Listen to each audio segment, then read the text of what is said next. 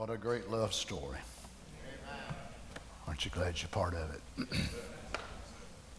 it's hard to imagine in one way that our lives are so intertwined around His, His grace and His mercy that He wanted to extend to us. We greet you today in the name of the Lord Jesus. Certainly count it a great privilege for us to be able to be together to get today and once again see what the Lord will say to us and do for us. In this hour of terrible spiritual darkness that's on the earth, we're grateful that we're still able to walk in light, are we not? Let's turn to the book of Hebrews, if you would, today, chapter 3. Hebrews chapter 3. Wherefore, holy brethren, partakers of the heavenly calling, consider the apostle and high priest of our profession, Christ Jesus. The apostle and high priest of our profession. Look at the meaning of this word profession. It means confession. Subjectively, it means whom we profess to be ours. What one professes or confesses. So he is the apostle and the high priest of our profession. So the word simply means to say the same thing. Now, just give you a little bit of a background where Paul was coming from when he wrote this. That there was, in the days of the high priest, and there was the regular priesthood, which was of the Levitical order, but the high priest alone could go in on the Day of Atonement to make atonement for the people of God. So he went in one time a year. He would go in and out, in and out, in and out seven times on that particular day. Before he would go in, the elders of the Sanhedrin, which was the overseeing body of the Jews, they would come to him and they would tell him, Great apostle and messenger of God, you are going into God's presence to represent us. So they would place their faith and confidence in this man that he had lived the right kind of life and that he would be able to represent them before God. So Paul is taken from this. Now he tells us we have an apostle and a messenger in God's presence. So as they confessed and professed that he represented them, so we confess our Lord Jesus represents us. In verse 2, who was faithful to him that appointed him, as also Moses was faithful in all his house. I would like to be remembered today as we pray? Have a need, a request, desire in your heart. Lord Jesus, we profess first of all today that you are our high priest. We do not come to a man, we do not come to a system or a church but we come to you today. We believe that you represent us in heaven. Therefore, we bring our needs, our desires, our requests before your presence right now. We're asking, great apostle, great high priest of God, that you would mediate for us today. Not only just as we pray, but as we endeavor to break your word and open it up May you mediate on our behalf. Open to us the scriptures. Open to us your word. For we know out of the word comes the abundance of power to help us to live the right kind of life. We can quote the word 24 7, but if the power in the word is never released to us, it doesn't do us a lot of good. So help us today. Mediate on our behalf. Speak to us, Father as only you can do. We commit the hearers of the word, the speaker, all of it into your great charge today. In the name of the Lord Jesus, we ask it. And the saints said, Amen. Amen. God bless you. You may be seated. I know that you already are aware of it, but until he came, there was never a priest like the Lord Jesus. It was forbidden by God's law for any of the kings of Israel to ever cross the line of being priest and king in the same position. We know that Uzziah got in great trouble with God because he tried to do such. There were several different ones down through the Jewish history that did. So they tried to mix both king and priesthood. Now, to you, you may look at and think, what was such a big deal? The big deal was God was going to be the first one and the only one that would be able to do this. So, whenever we are able to look at our Lord Jesus today and know that He is not only our King, but He is our mediator, He is the one that intercedes for us whenever we are sick, afflicted, weary, whatever it is that we have need of. He's the one that can do it. It is the merging together of the divine slash human high priest. There was never such on the earth before. A high priest, all of them, of course, were human, but he was the first one to be divine and human at the same time. In order to bridge the gap, so that once he ascended back into the presence of God, even though he was glorified and deity had embodied him again, he would never get away from the human memory of experiencing what humanity is really like. I'm so grateful for that today. I know you are too. Turn with me to Hebrews chapter 4, verse 14. Seeing then that we have a great high priest that is passed into the heavens. Now, unlike Abiathar, unlike Aaron, unlike any of the other priests that ever existed through the Jewish line, none of them could ever ascend into heaven. Now, there was a foreshadowing of this, of course, in the Old Testament, and when Abraham met the great Melchizedek, who was the king of Salem, which was Jerusalem. And it was, we know, God in the form of a theophany that appeared, theophany in form of a man. And it was something that was a mystery, and it had been for thousands of years until the end time when it was revealed. But here Paul is emphatic. Now remember the title of this book is The Hebrews. So it was to Hebrew people that had become converted by the new birth. You imagine what a struggle that some of them must have had.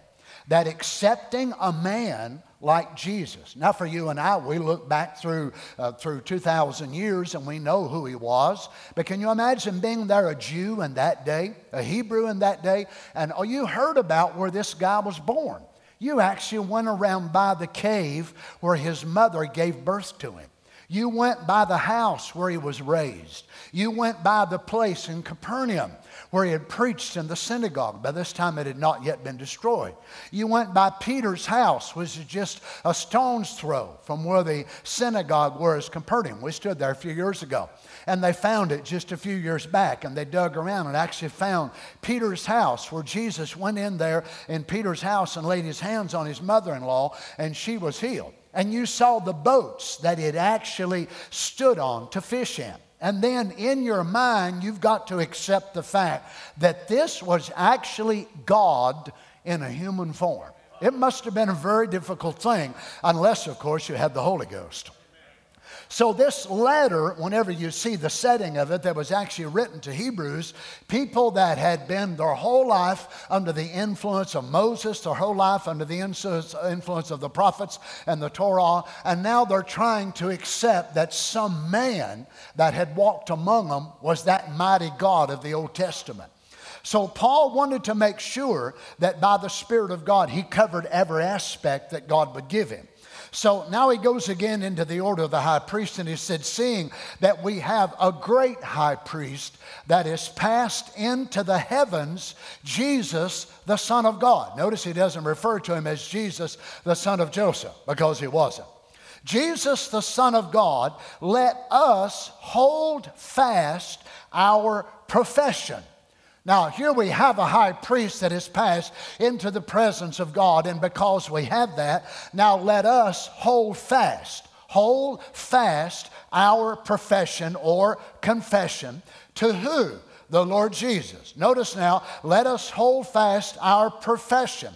So, verse 14 does not say, let us hold fast our Holy Ghost or let us hold fast our salvation or let us hold fast our favorite church seat or our favorite church pew, but let us hold fast our profession.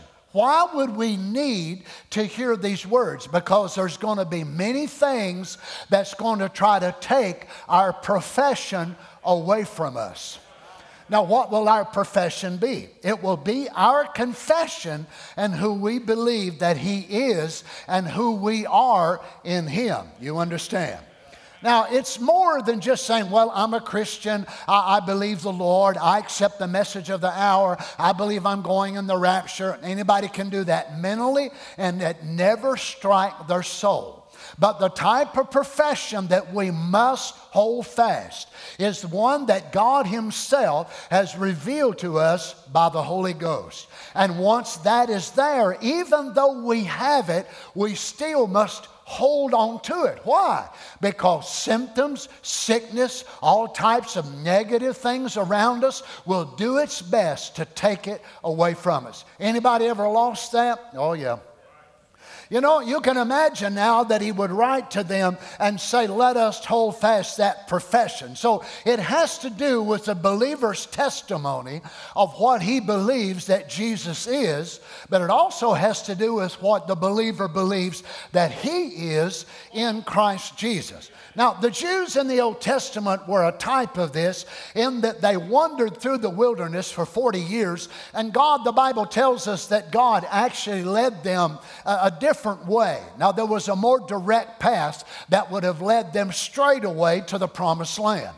But if they would have went straight away from crossing out of Egypt, straight by the way the crow would fly, as we'd say, they would have went more direct. They could have been there in a very short time. But had they went that way, it was the most civilized trade route in the known world at that time.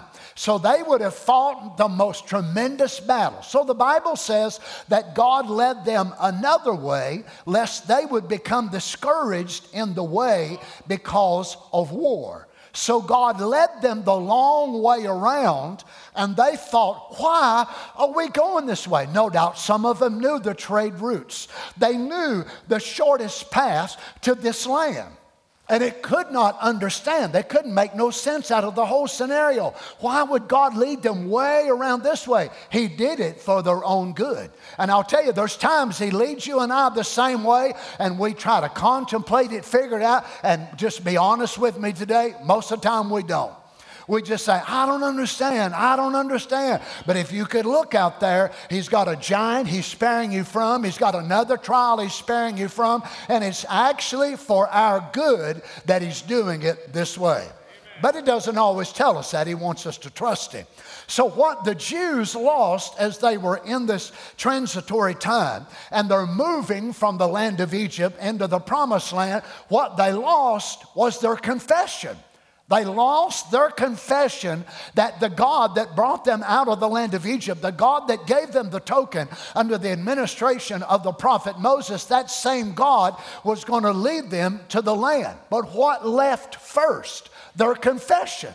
He's forgot us. He's not with us anymore. Where is he? We can't find him. We can't see him. We can't feel him. What did they lose? They lost their confession. Now remember, the prophet tells us that God never left them, but they left him. But it had to begin within their heart before they would physically leave him. So, where was one of the first aspects that they left him? They left him in their confession that he loved them, that he cared for them, and he brought them out with a mighty hand. And if he brought them out, you see, redemption actually has two parts. And the first part is coming out, and the second part is going into. A person can believe God can bring them from the world. God can bring them from a life of drinking and a life of drug addiction and a life of all kinds of things. And many people accept the Lord Jesus on that basis, but they never go any further. All they do is just confess, well, he's my Savior, he's my Savior, and I love him, and I no longer belong to the devil, but they never become a disciple. They never go any farther in Christ Jesus. Don't you understand? The, right, the rapture is for those who are not just saved from sin, it is for those who become one with Christ Jesus in the Word. Now, you realize that for, for the children of Israel, they could testify things most of us have never even seen in our life. The miracles that God did in the land of Egypt had never been done before and have never been replicated exactly like they were then. And they could stand up and have a testimony meeting. Boy, didn't we see God do something? God done this and God done that and God done something else. And yet they began to get away from their confession that they believed that God that brought them out could take them in. So, where did they run into issues? Believing that God had brought them out? No, believing God would continue to take them in. I wonder if some of us aren't in the same place today. Oh, yeah, He saved me from sin. I was lost. I used to drink. I used to do this and that. But I, I just don't know if He can take me on in or not. I just don't know if He can finish this work. If you're not careful, there is where you will lose your confession. I'm struggling with this and I'm struggling with that. I, it didn't bother me when I was a sinner. Of course not. You was a hog in the pig lot. You was eating slop. You was eating junk. You was eating all kind of old trashy things that matched your nature. And now you've come out of that. But don't lose your confession in Christ Jesus. How many believes the same God that brought you out can bring you in? Well, if he can't, he's a puny God. I'll tell you that this morning. But they begin to lose their confession. I want you to notice then that Paul goes on to say in Hebrews 4 15, we have not an high priest which cannot be touched with the feeling of our infirmities. Again, look at this word weakness, disease, sickness, want of strength feebleness of health or sickness or of the soul. Now, can you imagine? In order for him to be a high priest that could be able to understand people of infirmity, he himself must also become infirm. So Jesus became sick. Jesus became weary.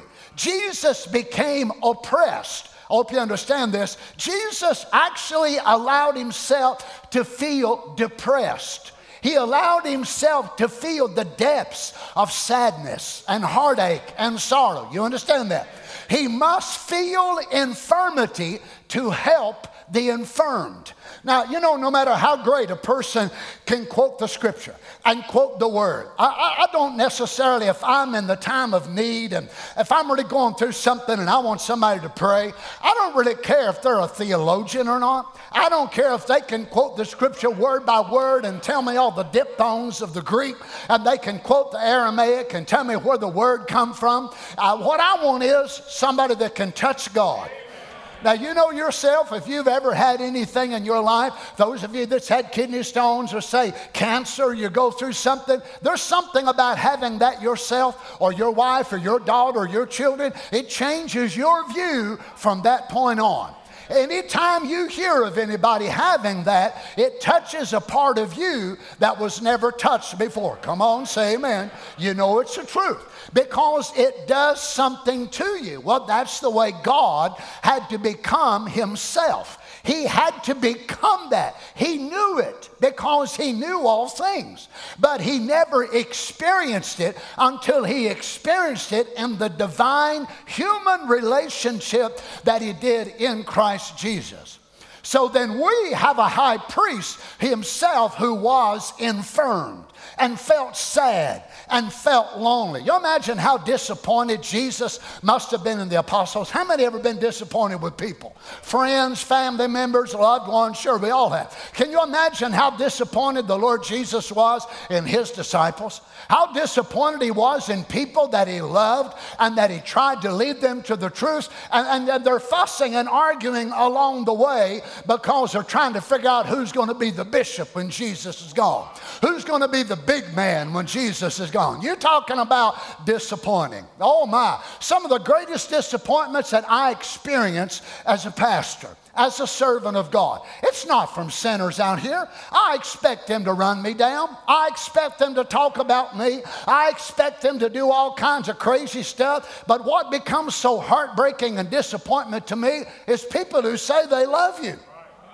Christians who say they love you. You know what I'm talking about? It's like we don't expect very much from the sinners that we work with and go to school with. But what breaks our heart the most? When Christians will sneak around behind our back and talk about us or betray us or whatever. You know what I'm saying? Then what does that do? Say, oh, I thought they was a Christian. I thought they was a brother. I thought she loved me. I thought he loved me. Can you imagine the disappointment that Jesus must have felt in people? So when you and I feel that way, we have a high priest that we can go to. We can just be honest with him and say, Lord, I don't understand. My sister said this. My brother did that. Lord, I need your help. Before he come to this earth, he could not relate and say, I understand, Dave. I understand. I understand what you're going through. But now when you go to him, he can answer back and say, I know exactly what you feel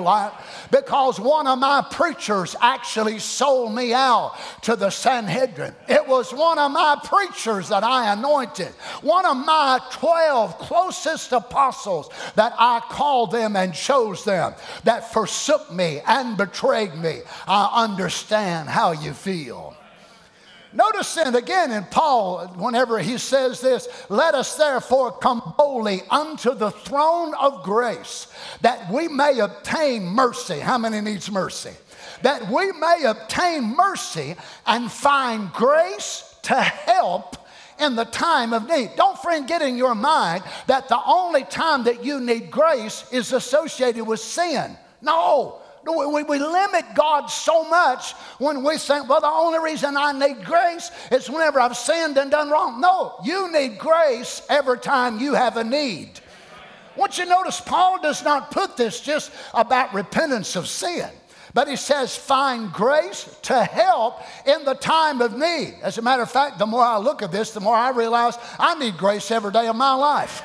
I need grace to overcome. I need grace to live right. I need grace to forgive. I need grace when I need forgiven. You understand? So we find grace to help in the time of need. Watch again, Hebrews chapter 10, verse 13. Paul said, Let us hold fast. Here he goes again with the same words. Let us hold fast the profession. And again, the word hold there means to take by or be powerful to be chief, be master of. So God wants us to be master of our profession or our confession.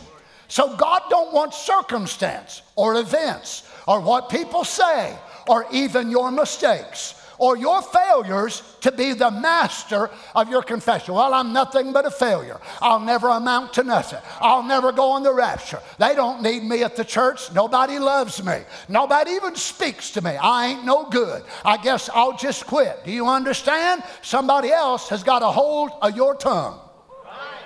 Well, come on now, but Paul said what you need to do is be the master of your confession. I wish somebody would say amen be the master, to rule, to seize, to lay hands on in order to get one, to get him into one's power.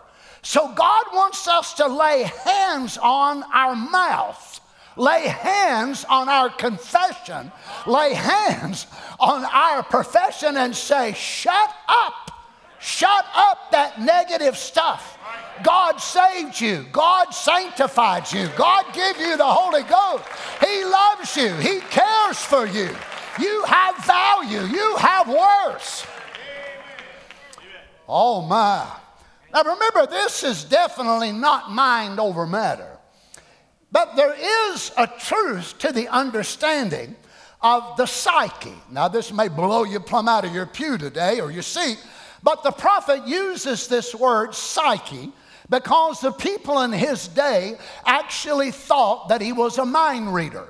So he would be able to stand up and tell the people that they lived on this certain address. There's three steps going up to your apartment where you live. I see your address 2309 West so and so. You went to a doctor, heavy set guy, wore glasses. He told you this and that and the other. You can imagine the people thinking, this guy's a witch.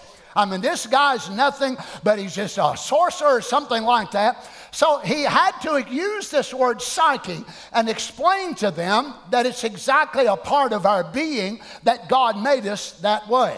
And oh, it'd be wonderful if we lived under the anointing 24 7, but we don't, do we? We don't always overcome under the anointing. As a matter of fact, most of my overcoming is without the anointing, without feeling one thing. But I stand on the word whether I feel it or whether I don't. But yet, our mind, what we feed on, what we, the appetite, the diet that we feed into our spirit is much of what we become in life. Now you say, Brother Donny, here you go, and that mind part, that mind over matter. No, it's not mind over matter. Notice this, the prophet says it this way God can't do nothing till you first confess that He is. Now, I want you to notice how your confession actually is tied to what the Lord Jesus does and says about you in heaven. Now remember, he is our high priest, so we want to go to him this morning as the Sanhedrin did to the Old Testament high priest, and we want to lay at the feet of our high priest our confession and say, This is what we believe you are to us, and this is what we believe we are to you. Now, we want you to act on our behalf. Now remember, this is what the high priest would do. So they would come, oh, apostle of God, messenger of God, we believe that you're going into the holy place. You will represent us. Now remember, he walks in there with the ephod on him. He walks in there with the breastplate on him. The breastplate actually was something that was worse, sort of like a vest, something like this, except it had 12 stones across through here, four rows of three. It was a birthstone of the 12 tribes of the children of Israel. So they would have their names engraved on each one. It was when the light of God would shine upon that stone, it was the Urim Thummim. So the light of God would shine upon it, and the supernatural colors would reflect from the high priest's heart because the light of God shined on this and the mixing together of these stones, which is the foreshadowing of the city you're going to live in, that when the rainbow colors come back, it was showing that Israel was God's covenant people. So he walked in there representing them. So their name was on his heart. Their name was on this stone. So here was Issachar, Zebulun, Judah, Levi, Naphtali, all the different ones. They couldn't go in there themselves, but they went by representation. So their names was under the tribe. Now, every individual name was not there, but every name that was identified in the tribe of Naphtali or Judah or Issachar or whoever more, you was identified if you was a Jew under that birthstone. Praise the Lord. Well, if God could do that in the Old Testament, what about the Lord Jesus? He did not wear our names on a vest, as it were. He did not wear our names on an ephod, but he said, Your names are engraved in the palm of my hand. So when he goes before Spirit God, he goes by representation to represent every one of us. That's the kind of high priest we have today. Now, what is he going to say? Well, the high priest would walk in there on the Day of Atonement and he would say, Oh Lord God, oh Yahweh, Adonai, I come here today to represent your people. I bring this blood of the atonement. Please forgive your people. One man is repenting for the whole nation. One man, by representation, has the right to stand before God. And if there's two million people standing outside of that tabernacle, two million people that believed, that one high priest prayed, and every one of their sins were forgiven in an instant by the prayer of one man. Oh, hallelujah. If a high priest could do that, what can the Lord Jesus do for us today? But you see, they must believe. They had to trust. They had to believe. And now they try to figure it out in their mind, now how is that even possible? How can one man go in there and represent me and Scott and everybody else, and that one man is going to pray and I'm going to be forgiven? How is that even possible? They probably couldn't figure it out no more than we could, but they had to believe it and they had to confess it. I believe. I believe when that high priest goes in there, I am forgiven. I believe when He walks in there, I don't understand it. I don't understand how it works, but I believe when He walks in there, my sins are annihilated. So their profession much match His office. I want you to listen to this. I hope you understand that some of these modern day guys that preach this positive confession stuff, this is being preached before some of them was ever preachers. You know, or some of them got it from a prophet of God. Huh. Oh, they'll never tell it, but that's where they got it. Notice, God can't do nothing till you first confess that He is. Then, when you confess it, then believe it, act upon it, stay with it, and God will bring you out. Notice again, he said, Now he's the high priest of our confession. You get what I mean? What you confess you are, that's what you are. Now, the Lord Jesus will never match your confession in heaven if you're saying, I'm defeated, I'm no good, there's no way out, I'll never get through this, I'll never be victorious. I'll just barely hang on from one service to the next. You do not have a high priest that echoes in heaven before the throne of God that type of testimony. So when you're saying that, he's saying nothing about you.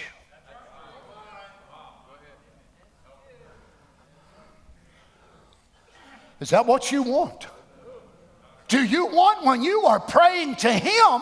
That he can't even respond because your testimony does not match his thought of you. So his thought of you is you're a conqueror. You're more than a conqueror. His thought of you is you are one of his attributes. He loved you before the foundation of the world, but you're saying something totally opposite, so he cannot echo your confession in heaven because you're not saying what he thought. You're saying what you think, not what he thinks. Oh, praise the Lord. Now, I want you to notice this any man will never live any further or any higher than what he believes he's living. So you'll never live any higher than what you believe you're living. Again, he says, remember he can never do nothing for you until first you say he's done it. Oh, Brother Donny, my marriage isn't off of shape ever was. My, my, my wife, she's gone too far this time. I'll tell you one thing my husband has gone too far. I'll never be able to forgive him. Do you know what just come out of your mouth? You'll never be able to forgive him or forgive her? Never? Never is a long time.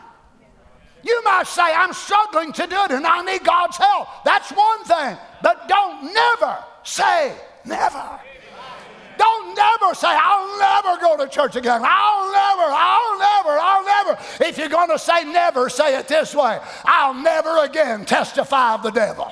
I'll never again let the devil control my confession. I'll never again let Satan lie to me and me take that as who I am. Isn't it amazing? We're not very good at those nevers. We're so good at never forgiving and never this and never that. But when it comes to the devil, it just seems like it's natural for us to never, never, never. Now remember, the Lord Jesus can never do nothing for you until first you say he's done it. Believe him and accept him and testify. Do you know that? He's the high priest of what? Confession. Now, it quotes the scripture we just read. Hebrews 3 1. Now he's sitting at the right hand of the Father to make intercession upon our confession. So he's not sitting there to make intercession upon what he wants. The Bible says he is not willing that any should perish, but that all should come to repentance. But will all come to repentance? Why? Because God wants them to go to hell? Because God wants them to see, He wants to see them burn in a lake of fire. No, it's not His will. It's not His desire. It's not His purpose that the biggest drunk, the biggest liar, the biggest whatever out here in Johnson City, it's not God's will that that man or woman go to hell and burn and burn and burn. That's not God's will. But why do they not receive it? Because they, well, I came to it. I've been to church and I've seen a bunch of hypocrites. I agree, there's a bunch of hypocrites in church, but everybody in church ain't hypocrites. And if you let the hypocrites stand between you and God, they're closer to God than you are. Oh, yeah, there's a lot of hypocrites. There's a lot of folks that don't live it, but that ain't got nothing to do with me. That ain't got nothing to do with you. There's hypocrites, but we just move right around them and we keep serving God with all of our hearts. Now, hypocrites ain't nothing but a scarecrow to try to keep you from eating butter beans.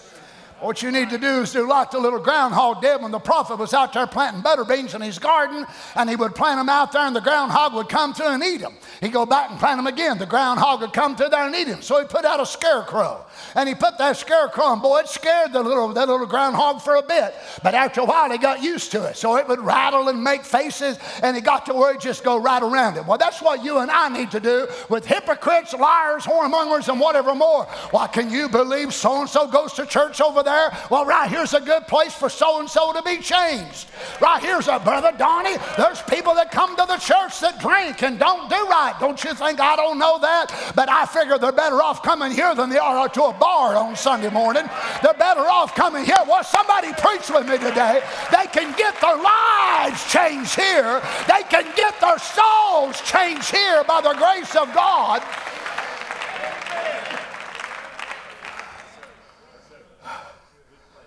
Now, notice he said, He's before the Father to make good anything that we confess in the redemptive blessings, of course.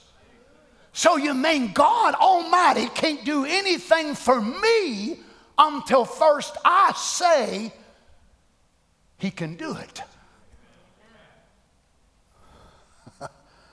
wow. Now, remember, it isn't how much you cry. It isn't how much you repent. It isn't how loud you can cry to God.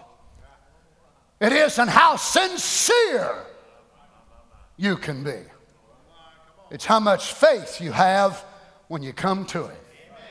He doesn't save you on the merits of your prayer. He doesn't save you on the merits of your righteousness. He saves you upon the merits of your faith. It's by faith are you saved, and that through grace. Well, God, I, I, I, live right. I don't cut my hair, and Lord, I, I don't cheat and I don't lie. Lord, I need healed, so I want you to heal me on this basis. I pay my tithe. That ain't the way He heals you. He heals you on the basis of your faith in His promised word. And then you start telling Him what you believe. By your stripes, I was healed. Can you imagine Isaiah writing such a thing? He writes that hundreds of years before the Lord Jesus ever died, and Isaiah puts it in the past tense. And by whose stripes we are healed. He put it in the past tense before the present tense ever declared it. Oh, you say, you people are crazy. Well, if we are, we're enjoying the blessings of God.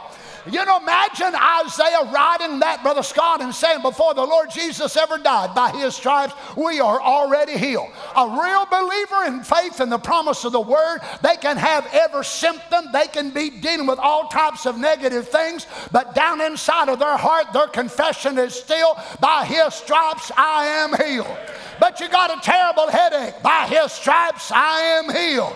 But you still ain't got your voice back, Lish. But by his stripes, I am healed. But Erica, you're still dealing with symptom, but by his stripes, I am already healed. Those of you sitting here today fighting this and that and the other, by his stripes, I am already healed. The work has already been done. That's my confession now high priest, go into the presence of God and repeat what I say.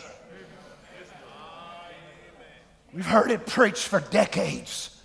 The opening of the word, the third pull, speaking the word. Well, here's your chance. Forget squirrels. I don't need squirrels. I need healing. I need deliverance. Forget me controlling the lightning and the thunder. I don't need that. I need wisdom to guide God's people. I need strength. Oh, hallelujah. How many understands what I'm saying? Oh my. Listen to this, friend, how he narrows this down. He can't do nothing, nothing for you until you confess it.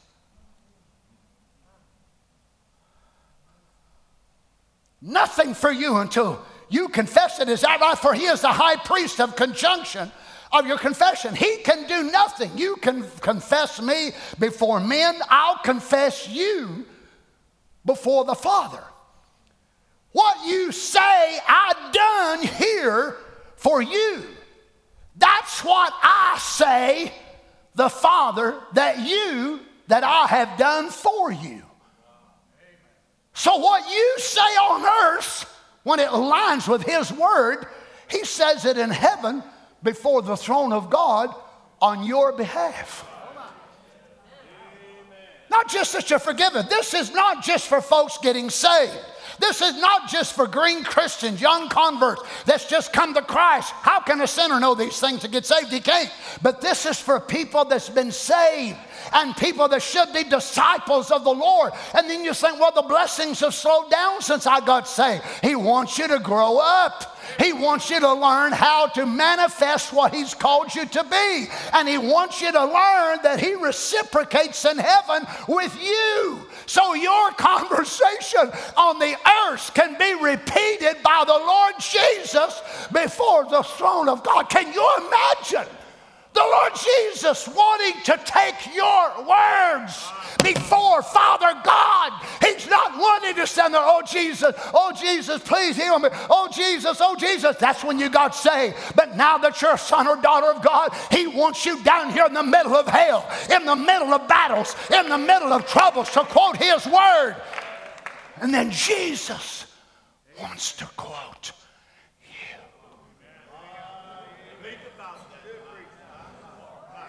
Lord God.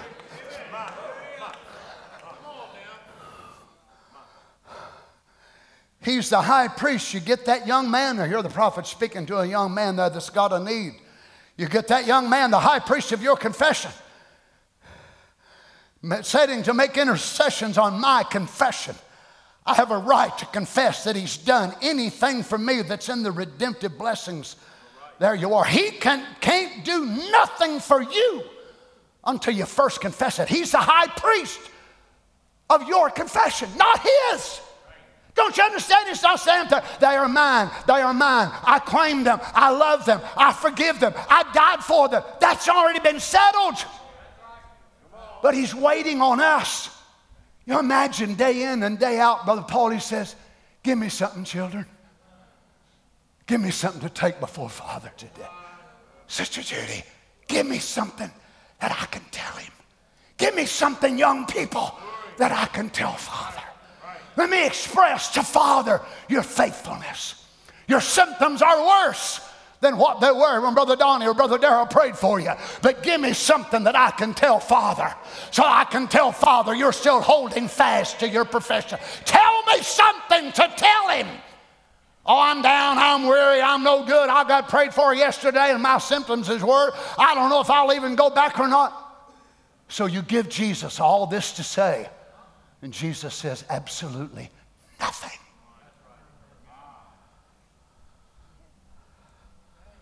And you're saying, Lord, what's going on? He said, I can't repeat that. I cannot say that.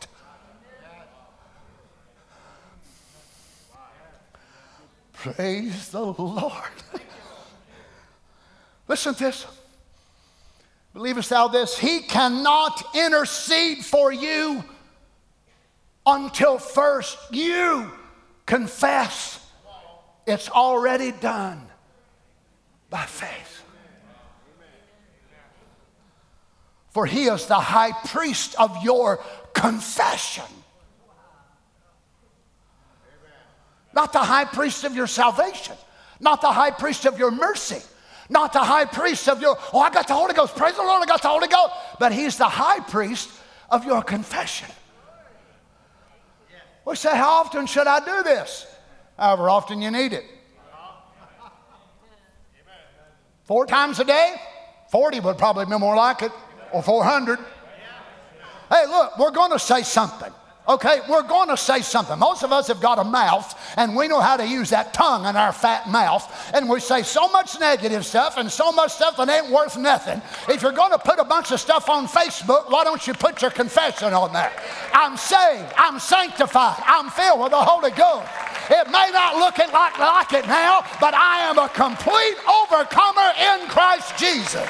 It may look like this disease has got my body, but I want everybody to know by his stripes I am already healed. It may look like I'm a loser, but I want every devil in hell to know I am a winner. And Jesus echoes it in heaven. You hear that, Father? He is a winner. She is healed. She is delivered. And Jesus is a high priest of your confession confession. You imagine when you give him that and he says, Give me more, give me more, give me more that I can say on your behalf.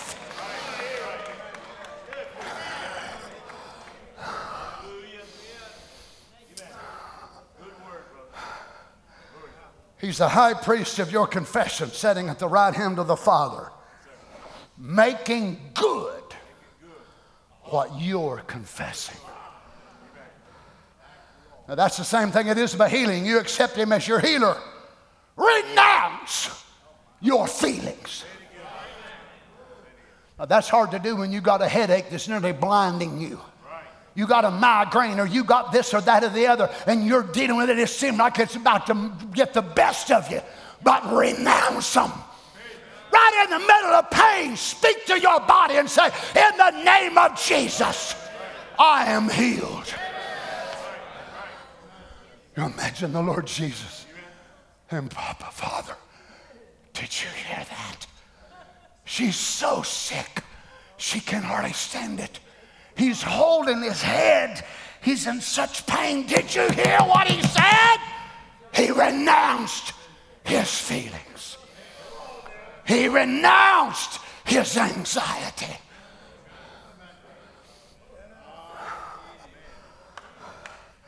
I wonder how many days the Lord Jesus ain't had a whole lot to do as far as some of us is concerned. You're just sitting around, you know.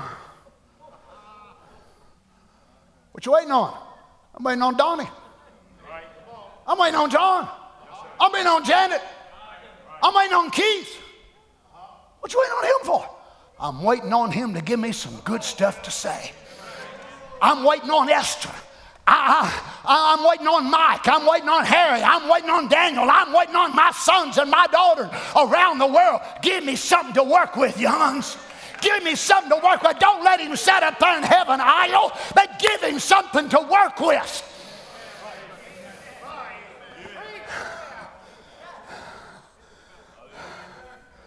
Glory to God. It's the same thing by healing. You accept him as your healer. Renounce your feelings.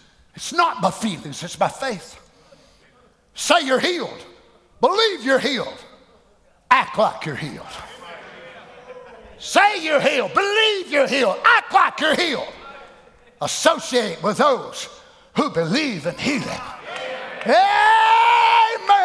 Associate with those who believe in healing. I like to associate with those that believe in a supernatural God. I like to associate with those that believe God still heals the sick and God still performs miracles. Come on, friends. I don't want to associate with a bunch of people that say, well, God, don't do it no more. I ain't going to hang around them long. Well, we can't have revival in our day. Oh, yes, we can. We can have a bride's revival, which is not just emotion, but it anoints you to live a life that lines up with the Word.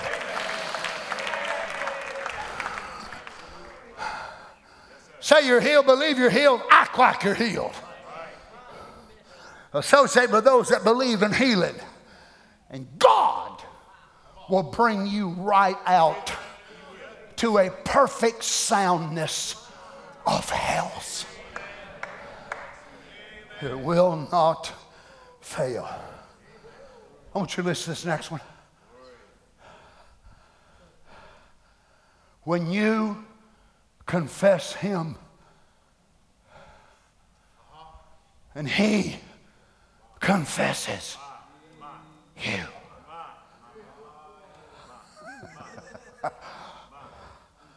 well, you, see, you think, I would have thought he'd have better things to talk about in heaven than me. There is nothing anymore he wants to talk about than you. So, can you imagine, Brother Evan, we're confessing him. He's my healer, he's my savior, he's my deliverer. And while we're confessing him, he's confessing us. Boy, I'll tell you one thing if I was the devil, I guarantee you I'd try to take y'all's confession away from you. I try to get you all to believe there ain't no power in your words. I try to get you all convinced, oh, that's just an old worked up old preacher, is all it is. He's just all beside himself. It ain't got nothing to do with me. It's got something to do with God's word. This is the same prophet of God that God worked with in supernatural signs and wonders that has never been anything like it on the earth. He didn't just come with miracles, He come with a message. This is part of the message. This is what separates us from the rest of the church world. A message to get us out of here. Don't you understand why the bride is going to be so different going in the rapture? She's becoming the Word. As you feed on the Word, you walk by the Word every day, you confess the Word, you live the Word, and you talk about the rapture. Well, if there is one, I won't be it. Don't you never say that. The rapture is for you. The millennium is for you. The future home is for you. And God will pull you into it by His power.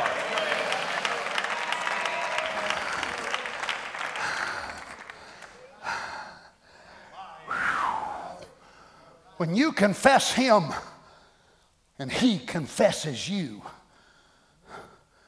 He's a high priest working on what? Not on your crying, not on your repenting, not on your faith. Wow. You can have all the faith in the world, but if you keep your mouth shut about it, Jesus don't work on your silent faith. He works on your confession.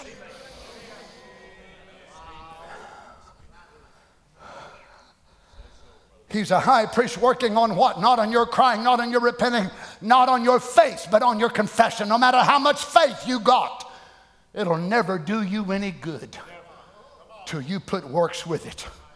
For faith without works is dead. He cannot heal you or cannot save you or do one thing for you until first you accept it and believe it and confess it.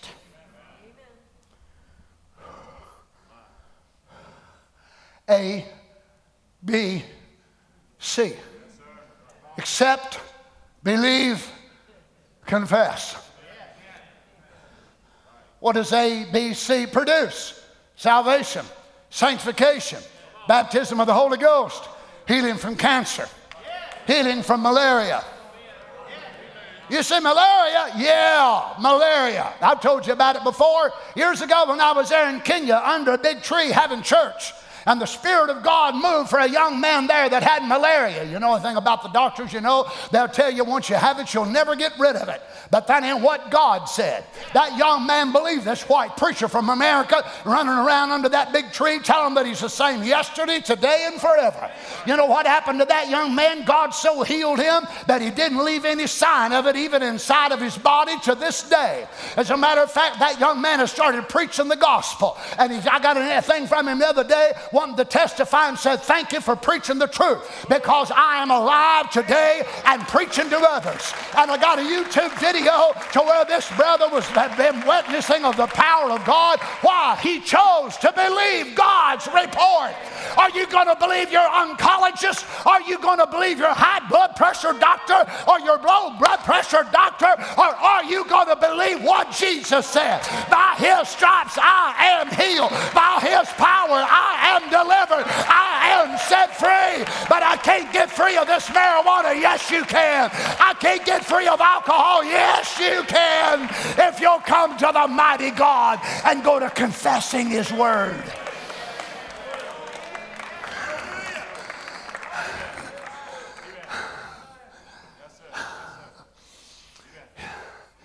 Hebrews 3 1 said he's the high priest of our confession. In other words, He makes intercessions upon our confession. What we confess that He is, that's what He confesses that we are. you got to be kidding me. So I confess Him, and He confesses me. I confess what He is, and He turns right around and confesses what I am. You ain't getting it, are you? You're not getting it. It's just like it goes into your mind, and some of y'all suddenly your brain's just jumping around like this, having, you know, these, oh, oh uh, Brother Donny, how can that be? How can that be? It's too simple. It is very, very simple. But if God will open our hearts this morning, we'll walk out of these doors different people than we came into those doors. We can walk out of there really, but don't feel it. You'll say, whether I feel it or whether I don't, by his stripes I am healed. Whether I feel it or whether I don't, I am more than a conqueror. Hell is not going to stop me. The devil is not going to stop me. I am one of the spoken words of God.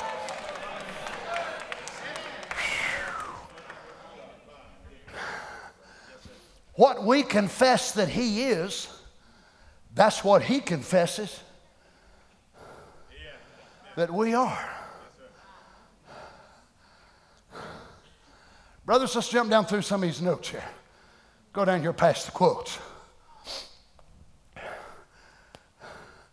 But I don't know what to say. You're going to after we're done here in a few minutes. You say you done said that Sunday, but these are some new ones for you. Hell had a frying time last Sunday. I'm telling you what, the devil has been crying around down in hell, and them demons have been crying around down in hell. That's why some of y'all have been attacked this whole week. Anybody been attacked this week? Uh huh. Yeah, yeah, I guarantee you. Why? Because Satan hates the truth of the Word of God. I can stand up here and preach about the cross for every Sunday from now until the millennium comes, but for most of us, we have done received the power of the cross. I can stand up here and preach about the law and preach about Moses, and all that's good. But I want to bring to you something that you need need for the hour you're living and for the battles that you are fighting. If I can help you see who you are and help you see who He is in you, oh my, the devil is no match for you then, brother, sister. We are an invincible army, but only when we know who we are and where we stand in God's promise. I think of Russia just a year ago this week when they attacked Ukraine. And they thought within a couple of weeks, some of the greatest war people that study war from Europe, from America, they give Ukraine maybe a month, maybe two. Some of the great generals and this and that said there ain't no way Ukraine will be able to withstand them. Here we are a year later, and they are wearing them Russians out. They are wearing them out. Why? They're undergunned, they're under missiled, they're under binoculared, they're under in every way possible, but they have got a territory. You know what? The Russians are the aggressors, but the Ukrainians are fighting for their ground, like you're fighting for your child, and you're fighting for your husband or your girlfriend, or you're fighting for your health. And the devil said, Oh, I'll get him. You stand up there, you little spiritual Ukrainian, drop your little M16. Get out of here, devil. And when the devil drinks a glass of tea, let it pour out of him like a sieve. Hallelujah. You stand right there and say, You want more? Come on back. Come on back. I ain't talking about just the preachers. I'm talking about the women, the young ladies, the young men, every man, woman, boy, and girl that can identify their place in Christ Jesus.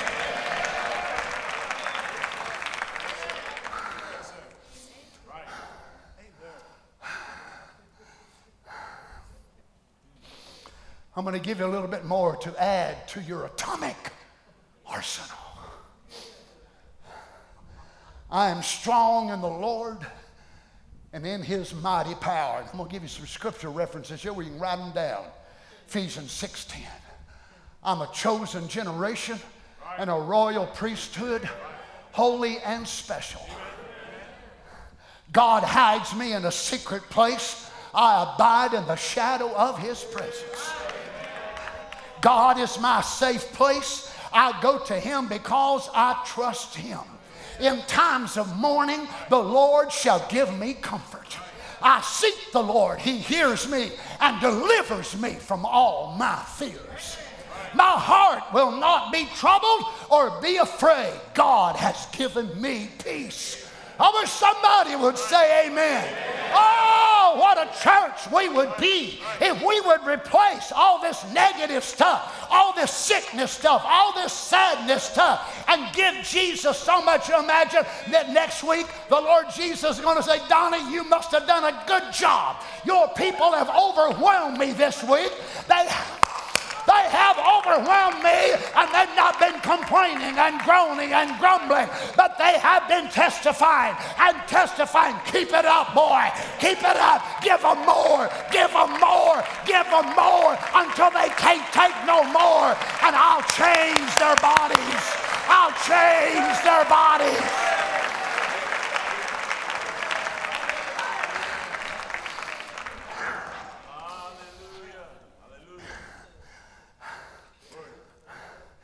As I seek the Lord, He hears me and delivers me from all my fears. My heart will not be troubled or afraid. God has given me peace. The Lord will provide me with the desires of my heart. I will praise God because His loving kindness is better than life. My life is in the Lord's hands like clay in the hands of the potter. I got more. You want more? The Lord will supply all my needs. My morning will be turned into dancing. Woo! Oh, hallelujah. My mourning will be turned into dancing. Look out, devil. I feel it coming on. Oh, My bitterness will be turned into joy. My sadness will be turned into a great exaltation of his name. Hmm.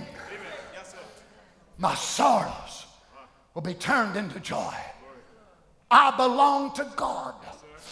He will deliver me from all calamities. I won't be defeated by what I have to face. The peace of God rules in my heart. I will not be afraid. My strength is found in the Lord. God will never fail me or forsake me. I'm not in this alone. Hallelujah. I'm not in this valley. I'm not in this battle. I'm not in this low place alone. God is with me. God will never fail me or forsake me. Praise the Lord. I will always rejoice, pray, and be thankful in all things. I will trust God with all my heart. I'm not going to rely on my own knowledge. I am blessed with strength and peace. As I wait on God, my power is renewed. God is a healer of my diseases my youth will be restored. Woo! Now, whenever I was a young preacher, that scripture didn't mean near as much to me as it does now that I'm a 66 year old man. When I am weak, God gives me more strength. I will prosper and be in health. The Lord will cause blessings to overtake me. We got this thing backwards. We got it figured out that we got to go chase down mercy.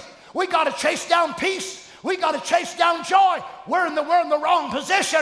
The devil has done the switcheroo in our minds. God said, David, anointed of the Lord, said, His blessings will overtake me. It ain't joy. You're having to hunt for it. Joy says, slow down there. Slow down. Let me catch up. I got a bunch of joy. Here you go. Here's a whole big Monday's Lord worth of joy. Boy, how many knows you need joy on Monday? How many knows a little bit of peace on Monday? Well, you know what? God wants them to chase you down, but you say, well, I hope I can survive Monday.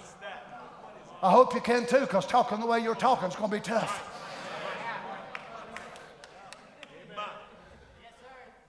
What if at least three of you, three of you, out of all the hundreds that are here today, if three of you got up in the morning and your feet touched the floor and say, Glory to God, I'm changed. That sermon yesterday turned me upside down, inside out. I'm a changed man. I'm a changed woman. I realize I don't have to put up with all this junk I've been putting up with. All I need to do is talk about the goodness of God. I need to talk about who I am in Christ Jesus. Yes, there is a heaven. Yes, there is a mansion there. And one of them's got my name wrote all over it. Hallelujah. I've got a Savior. I've got a Redeemer. I've got a healer. My children are going. My husband is going to be saved. My wife is going to be saved. Look out, devil. Here they come.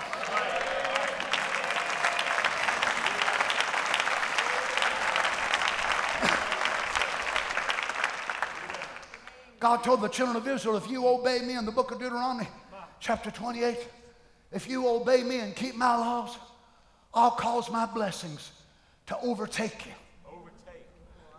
Now, most of us run from sadness, heavy heart. Can you imagine the goodness of God just loads you down so much you just find yourself running from goodness? Wait, wait a minute, goodness, wait a minute, wait a minute, wait a minute, joy. Glory to God. Hallelujah. I'm just so happy people think, he's on something, ain't he? Well, I'd like to have a copy of that script, wouldn't you? Well, I'll tell you what it is. It's Acts 2.38. It's a baptism of the Holy Ghost that'll give you peace in the middle of hell. Brother Donny, do you actually believe that? I actually believe that a man or woman can live so close to God that the devil don't know what to do with you.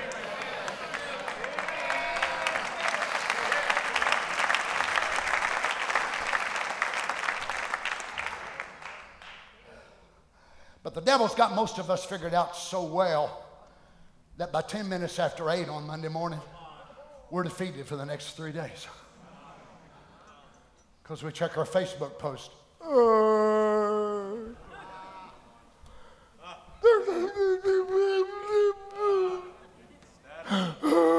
If that's what it does to you,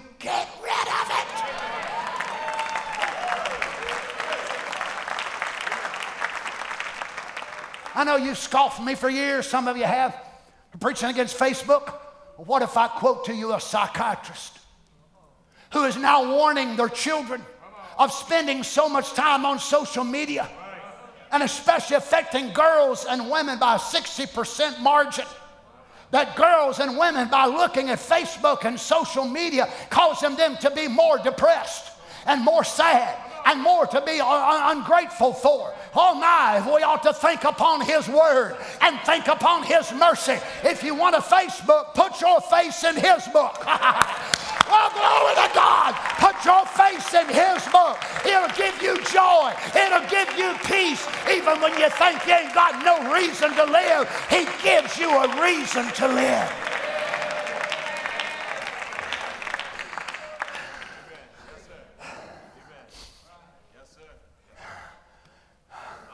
Can I have a few more minutes?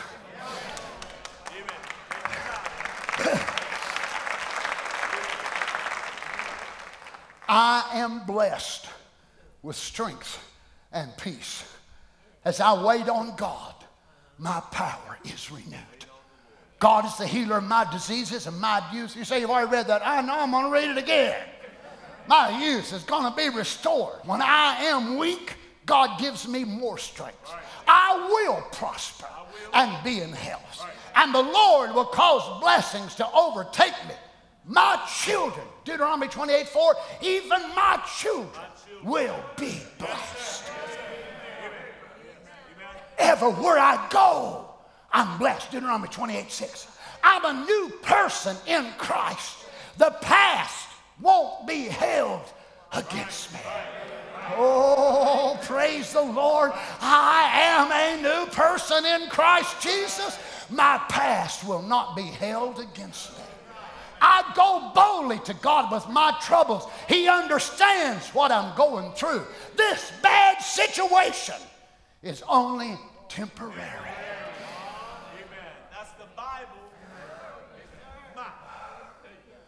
Now, can you imagine some of you all saving these on your iPhone or your Droid or whatever it is you use, and you get them out every day?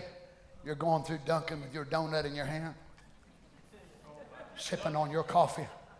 And today you skip out on MSNBC. You don't check on the price of gold and the price of silver, but you go to looking at your confession so that you can be renewed.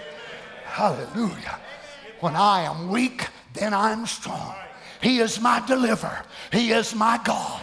Oh, Brother Donny, inflation's going up. I ain't worried about inflation going up. I'm more concerned about me going up. And you going up with me. That's what I'm concerned about. Oh, yeah, inflation's going up, but I ain't preaching about inflation. I'm preaching about your faith muscles getting so inflated with the power of God that you can't think the world can't stand you no more. That you say, goodbye, world, goodbye.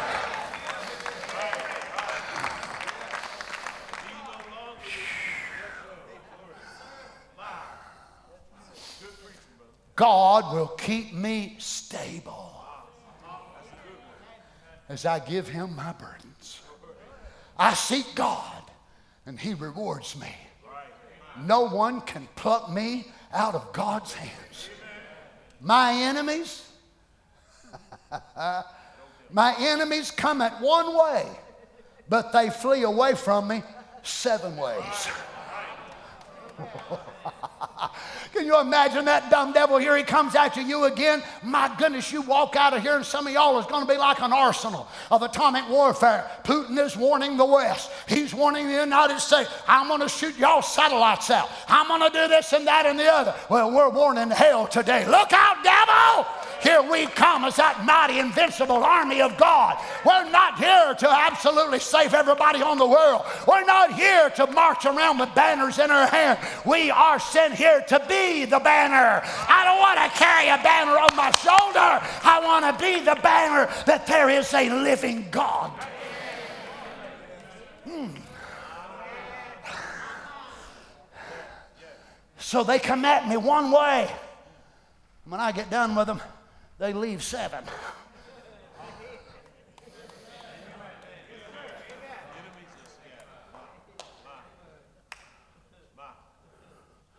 Well, y'all can look at it that way. I wasn't going to go to church today. That old devil, bless his holy name. I got up and I couldn't find my socks kids spilled Kool Aid all over the table. Isn't it amazing? You go to Walmart, hardly nothing will happen. You get up and go to church on Sunday morning, it seems like everything tears up. Your new toaster spits out the muffins and you put toast in there. And how in the world your microwave blowed up and your coffee ain't working. Boy, some of you all have to have that coffee on Sunday morning. There ain't no way you can be a Christian without that coffee. Ain't no way in the world I can go to church today. I'll tell you one thing. I've been through one thing or another. That means the devil is scared to death. He's been looking over my shoulder. He's been looking over the man of God's shoulder and said, if that man preaches that, I'm in trouble. I've got to do everything I can to stop the preacher. And if I can't stop the preacher, I'll stop this one and that one and that one. I'll talk them into staying home. But you need to come in if you got to drag yourself in the back door.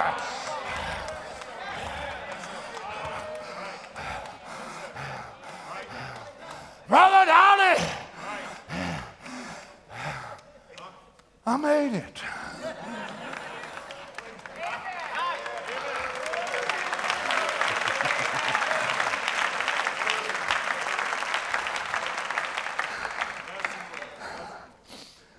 The Lord will give me prosperity in every area of my life. Windows of heaven are open to me and blessings are poured out to me more than I could ever receive. I walk by faith and not by the obstacles standing in front of me today.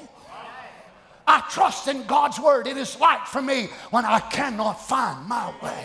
Everything will turn out well in the end. Romans 8 28. For those whom he did foreknow, he did also predestinate to be conformed to the image of his son, that he might be the firstborn among many brethren. And Paul goes on to tell us all things work together for the good to them who are called to serve the Lord, called according to his purpose. God has stored up, stored up goodness and abundance for me. But some of us have got it like this.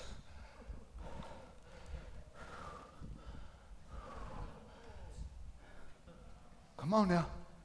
Don't give Donny much now. Just. Oh.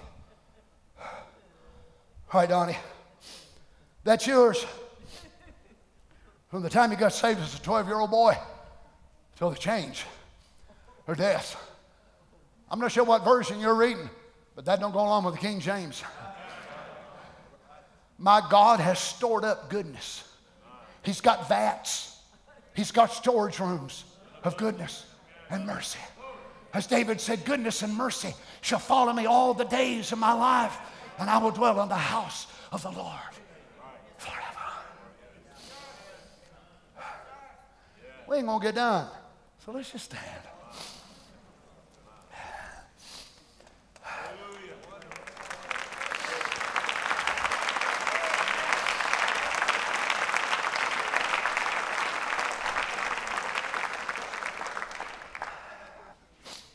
I am committed to the Lord. So he establishes my life's plans. As I trust in the Lord, I'm filled with joy and peace. As I serve the Lord, He takes sickness away from me. God is my refuge and strength, always ready to help me in times of trouble. God gives me strength when I am weary and increases my power when I am weak.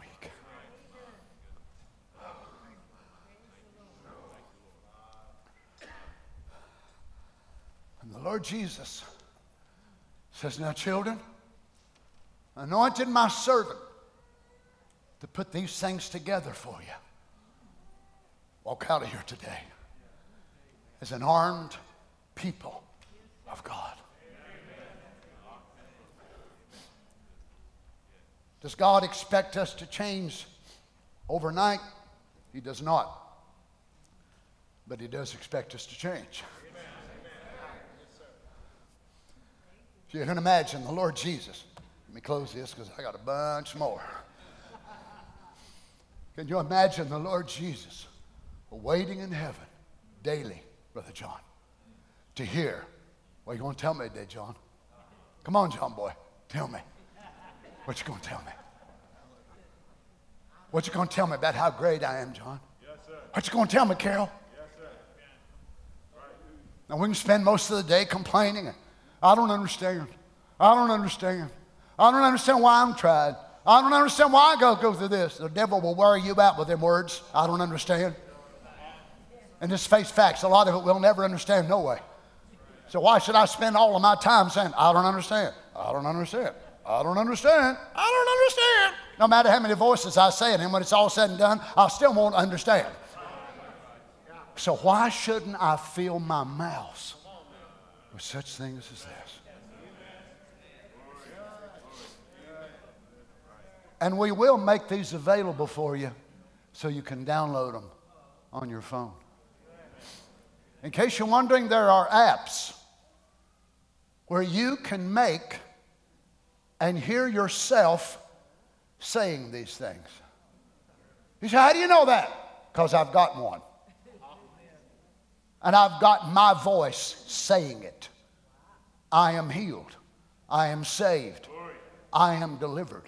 You see, there's one thing for you all to hear me say it. Brother Ron, man, what a gallant soldier. Fights through sickness, heartache, disease, trouble, and you all admire him. Oh, my, my. What good does that admiration do you as long as you just admire Brother Ron and don't bring what he's preaching to your own life? You admire great heroes of the Bible, and then you, you yourself be a weakling. Bring what they're preaching, the greatest tribute that you can give to Brother Ron, Brother Tim, the different preachers that you listen to, is take what they're saying. Don't make them a God. Don't make them an idol. Say, oh, how great, how great, how great, how great. You think that's what they want. You think they want you to idolize them and make them some great big idol? You, you'll make God bring them down before you. Just like He will me if you do me that way. The greatest thing you can do for me is take what I'm preaching and fight the devil with it. I don't want you to be Reaganites. We don't want to be followers of men. Well, this is my pastor. This is no, we want to be followers of Jesus Christ, the Word. Let's bow our heads together.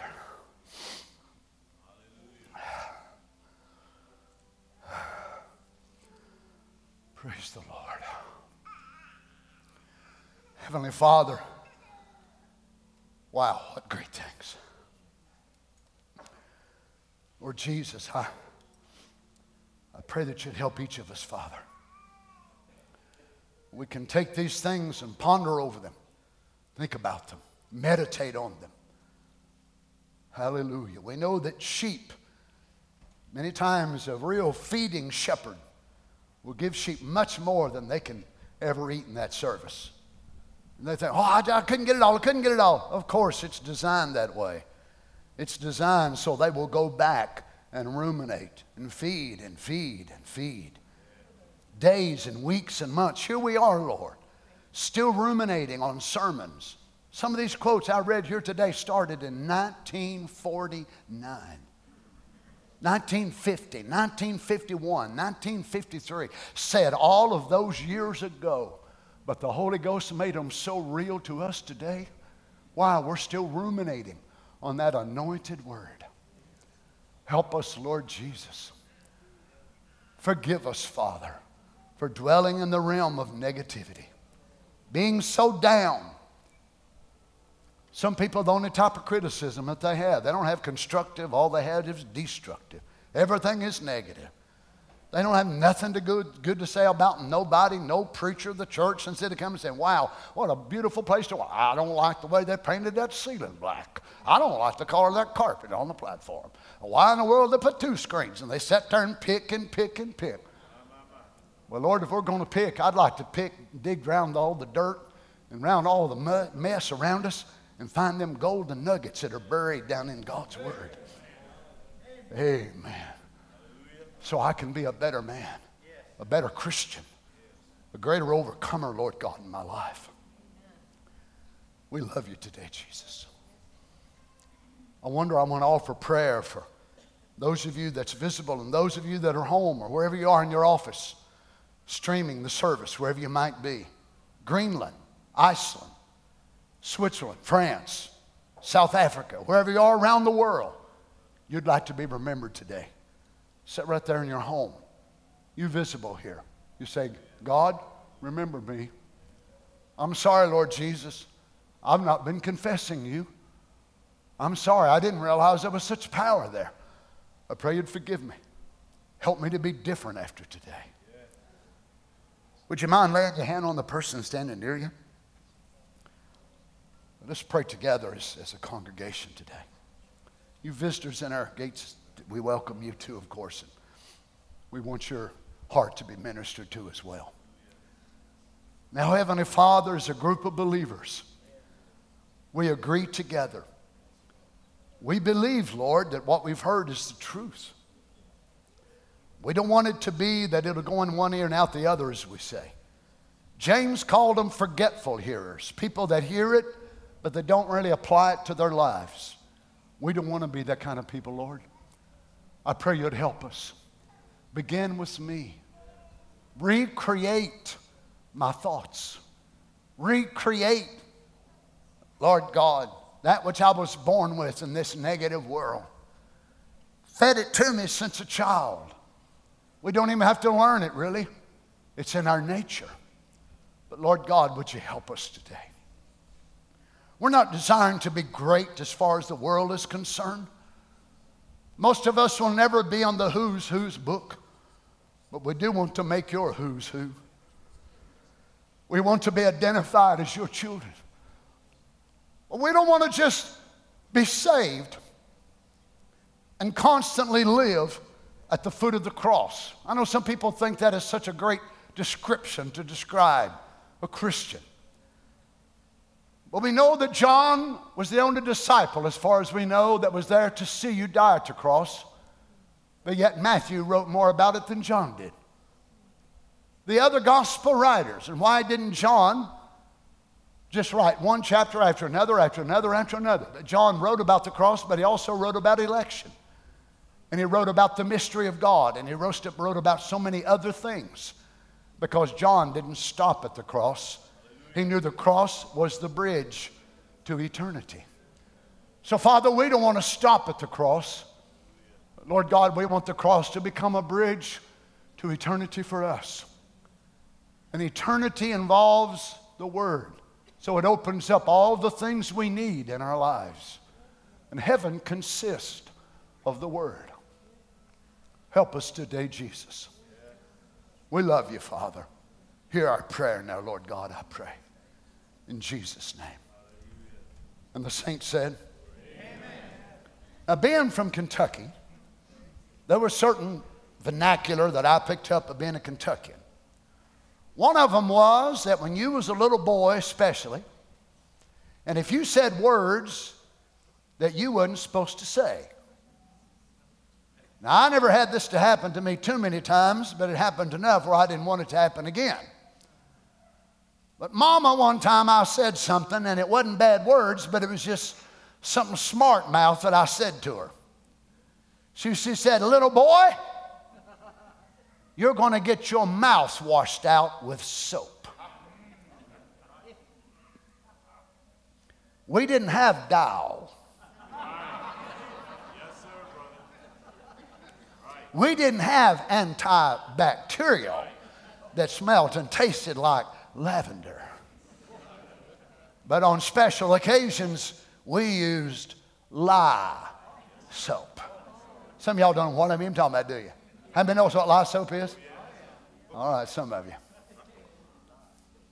Well, it didn't take too many times. Now you say, Brother Donny, you mean literally, literally. So she puts your mouse over a wash pan, and she gets that lye soap real soapy and sticks that soap in your mouth and washes your mouth out. No, I didn't see no words laying in that dishpan when she got done. Any y'all ever had it happen to you?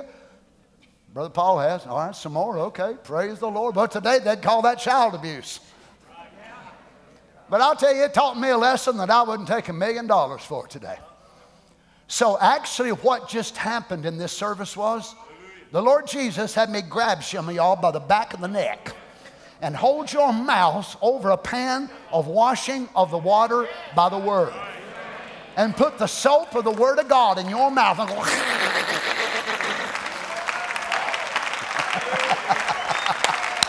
Hallelujah! And wash your mouth out with the soap of the word. Sing something, Brother Harry. Don't you love him, saints? Don't you appreciate his mercy to us? How many wants to be a better Christian? A better talking Christian. Let's worship him a little. Well, I've got victory over the enemy, and the world can't do me no harm. Well, I've got victory over the enemy, and the world can't do me no harm. Well, I've got victory over the enemy, and the world can't do me no harm. I've got victory over the enemy, and the world can't do me no harm no harm, no harm, no harm, no harm. Well, I've got victory over the enemy, and the world can't do me no harm. Well, the devil's always watching. He's waiting on me to fall. Oh, yeah. But I've been through the storm, I've been through the rain. God's still the same. I know I've got victory oh. over the enemy and the world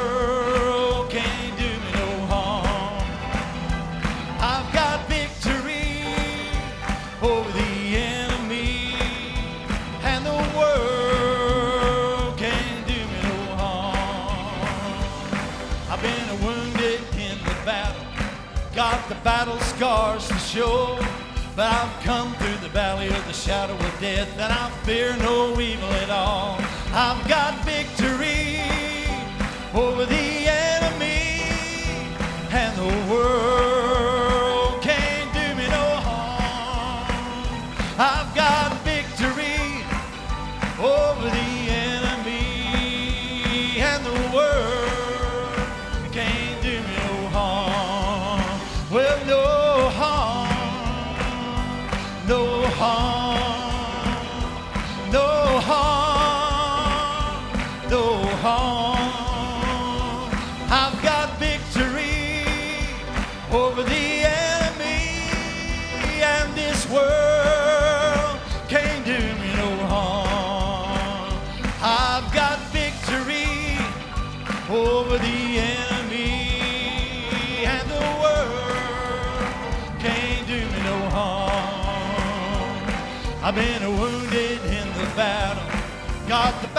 scars to show. But I've come through the valley of the shadow of death. I fear no evil at all. I've got victory over the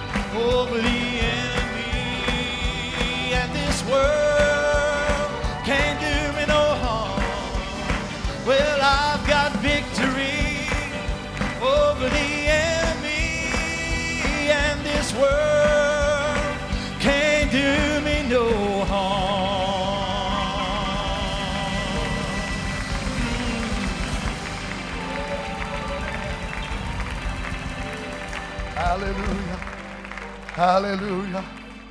Oh, hallelujah. Hallelujah. Well, I said victory over the enemy. And this world can't do me no harm. I've got victory over my enemies. And the last one's to be death. And the world can't do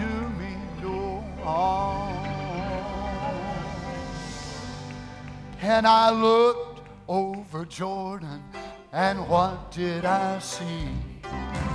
Coming for to carry me home.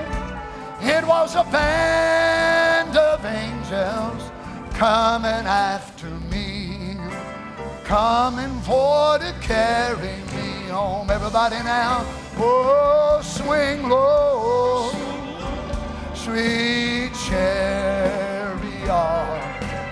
coming for to carry me home.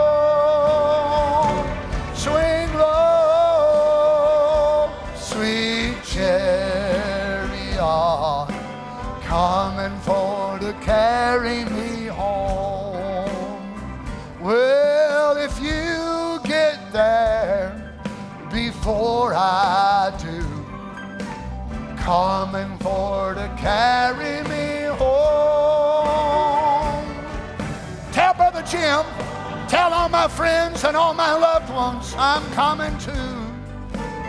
Coming for to carry me home. Everybody now, oh, swing low,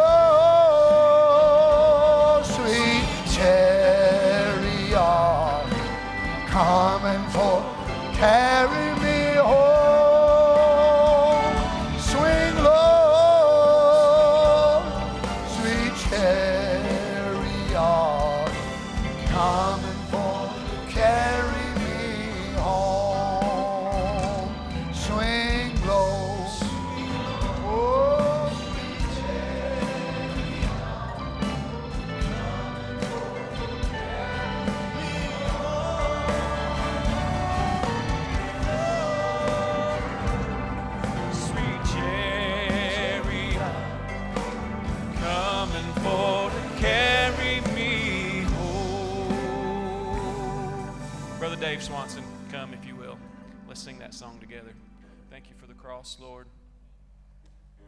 We've got the words put in this. Brother David sung it a few times. And it's been on my heart all week. Let's. Thank you for the cross, Lord. Thank you for the price you paid, bearing all my sin and shame. In love you came and gave amazing grace for the love, Lord. Thank you for the nail pierced hands, washed me in your cleansing flow. Now all your forgiveness and embrace.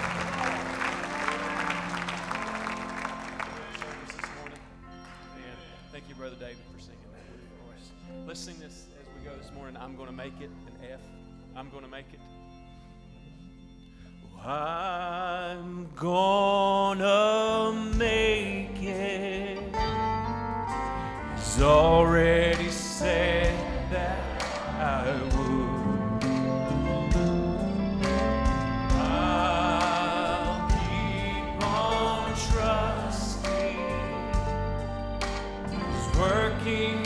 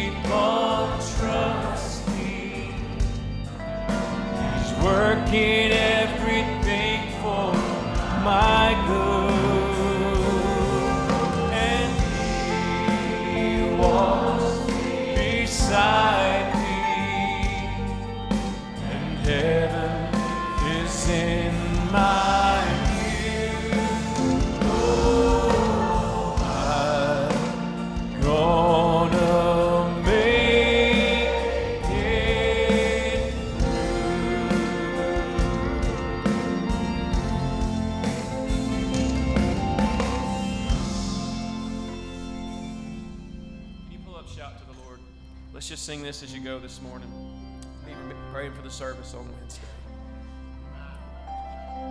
My Jesus,